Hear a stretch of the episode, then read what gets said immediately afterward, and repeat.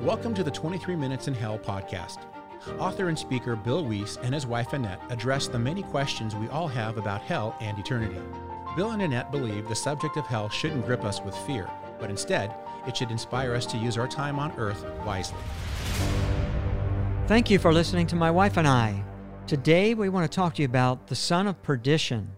Now in 2 Thessalonians 2 3 and 4, it states, Let no one deceive you by any means, for that day will not come unless the falling away comes first, and the man of sin is revealed, the son of perdition who opposes and exalts himself above all that is called God or that is worshipped, so that he sits as God in the temple of God, showing himself that he is God. So, Bill, before this Antichrist, or as he is called in this verse, the son of perdition, is revealed, there will first be a falling away from God worldwide. That's right. And the word for falling away in the Greek is, this, is the word apostasy and it conveys the idea of a rebellion or a mutiny against God. You know, and we have seen this increasing in the world, even among those who identify themselves as Christian. That's right, we have. You know, let's think about it. For billions of people to welcome this world leader and believe his lies, a massive change would have to occur in the world's attitude towards God, the Bible, Christians, and the Jews. You know, on October 7th, we witnessed the spirit of hatred and anti Semitism towards the Jewish people as we have not seen since Hitler and the Nazis uh, during World War II. The Nazis, right, yes. the Nazis. Uh, you know, thousands of Christians are being murdered all over the world, and for the most part, the news media is silent about it. Now, according to Open Door, one in seven Christians are persecuted worldwide with one in five persecuted in Africa and two in every five in Asia.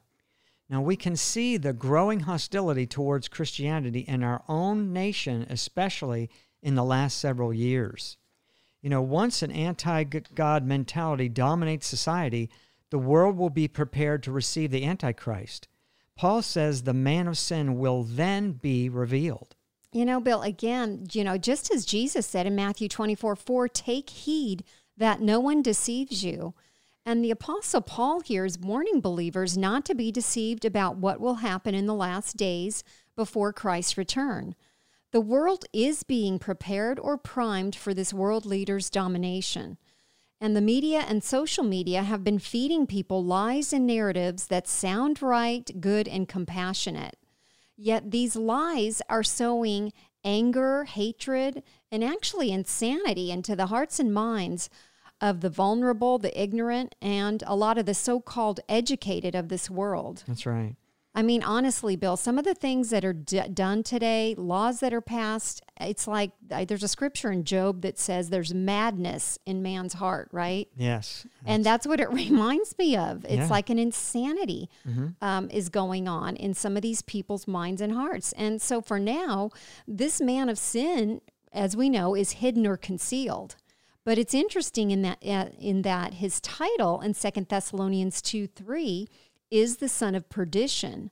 And in the Bible, the only other reference to the son of perdition is in John 17 12. And this is regarding Judas Iscariot, who betrayed Jesus. That's right. Not a good title.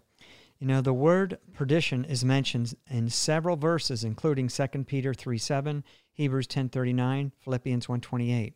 And in 2 Peter 3 7, it says, But the heavens and the earth, which are now by the same word are kept in store, reserved unto fire against the day of judgment and perdition of ungodly men. And the Strong's Concordance word is uh, apoleia. how do you say that? Um, think. Apolea. And it has the meaning of destruction, which consists in the loss of eternal life, eternal misery, perdition, the lot of those excluded from the kingdom of God, doomed to eternal misery or eternal ruin. The son of perdition is a fitting title uh, as this world leader will literally bring extreme ruin and destruction to the earth and to mankind. He will be opposed to God and all that he God represents. You know, he is also described as the man of lawlessness. He will be without law, more than a lawless attitude. You know, we see the Spirit at work now throughout the world.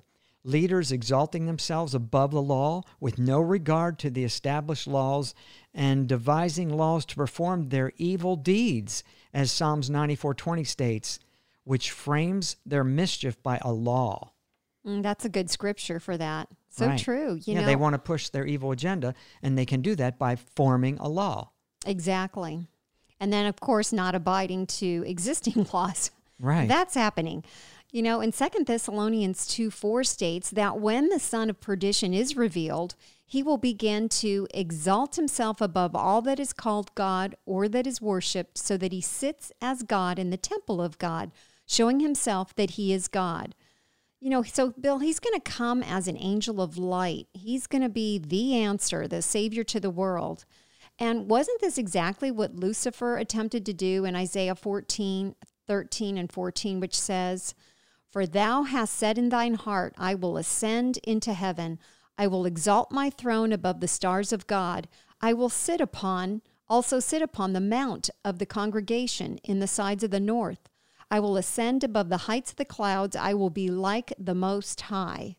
That's right. That's the devil. And we know that Satan will completely take over or possess this world leader. You know, many scholars believe he will enter a rebuilt temple in Jerusalem where he will declare himself to be God incarnate. And some people speculate that this man will be Jewish in order to be accepted by the Jews, but the scripture isn't clear on this, No, right? Some some think he might be uh, Muslim as well. Right. So it's not clear. It's just not clear. You know, Second Thessalonians 2 9 states that he will use supernatural signs and wonders to try to prove he is God. It reads, uh, Even him whose coming is after the working of Satan with all power and signs and lying wonders.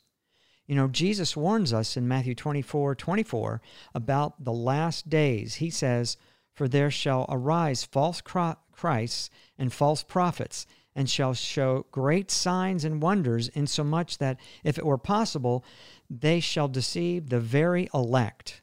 So people will be so amazed at his feats that they will follow him. You know, in the world's eyes, his signs will look extraordinary.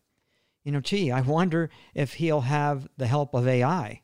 You know, we've discussed this in a previous podcast.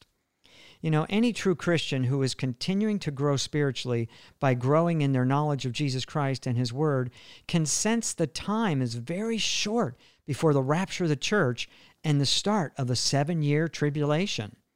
You know, Bill, there is actually, too, some good news. I mean, the good news today is the gospel is continuing to be preached, and many are recommitting their lives to Jesus Christ or are getting saved, and they are becoming soul winners on fire for God, you know, on fire for God. That's right. And many are praying and fasting for others and are examining their lives to walk in a way worthy of their Lord and Savior. You know, young people across the world are waking up and getting radically saved and on fire for God. Um, there's some Barna surveys, one which reports that Gen Z, 13 to 17 year olds, are motivated to continue learning about Jesus. All right, that's good. And in October uh, 2022, Barna survey of 2,000 U.S. adults stated that three out of four, that's 74%, say they want to grow spiritually. So at least there's an openness r- there, right? Right. And 77% say they believe in a higher power or near and nearly half or 44% of those say they are more open to God today than before the pandemic. Well, that's good. You know, and I think, Bill, too, as you see all the uncertainty, the continual up- upheaval, chaos, things going uh, wrong in the world, I think it just makes people, you know, start to realize, hey, I need to draw closer to God. And they start realizing there's no security in anything in this world, Right. right? That's so, exactly. so then they're, they start to open up. Right. There's so much the fear Lord. in this world right now, but it's good these young people are waking up. And once they get a hold of the gospel, they really go after it. You know, but if you're out there and you don't know this Jesus Christ that we're talking about, you can know him today. And you know, um, the Bible says that we need to repent of our sins. Now, repent means to be sorry for your sins. You know, it's not enough to mentally assent to the fact that Jesus is God and say, well, I know that, and just go about your life.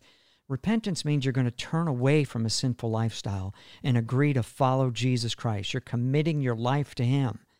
So if you're willing to do that, you know, you can say this prayer. And also, you know, Romans 10 9 and 10 says, If we confess with our mouth the Lord Jesus and believe in our heart that God's raised him from the dead, we shall be saved. So repentance is required, as Luke 13 3 states, Jesus said so, and confessing him with your own mouth and believing in your own heart that Jesus is a Son of God, He died for your sins, and He rose from the dead. So we can just say that prayer right now, quickly. Say, Dear God in heaven, I know that I'm a sinner and I cannot save myself, but I believe you sent your Son, Jesus Christ, to die for me in my place for my sins. I ask you to forgive me. I repent. Come into my heart. I receive you as my Lord and Savior. You are the Son of God. Thank you for saving me. Thank you for taking me to heaven. And I now confess I'm a born again Christian going to heaven in Jesus' name.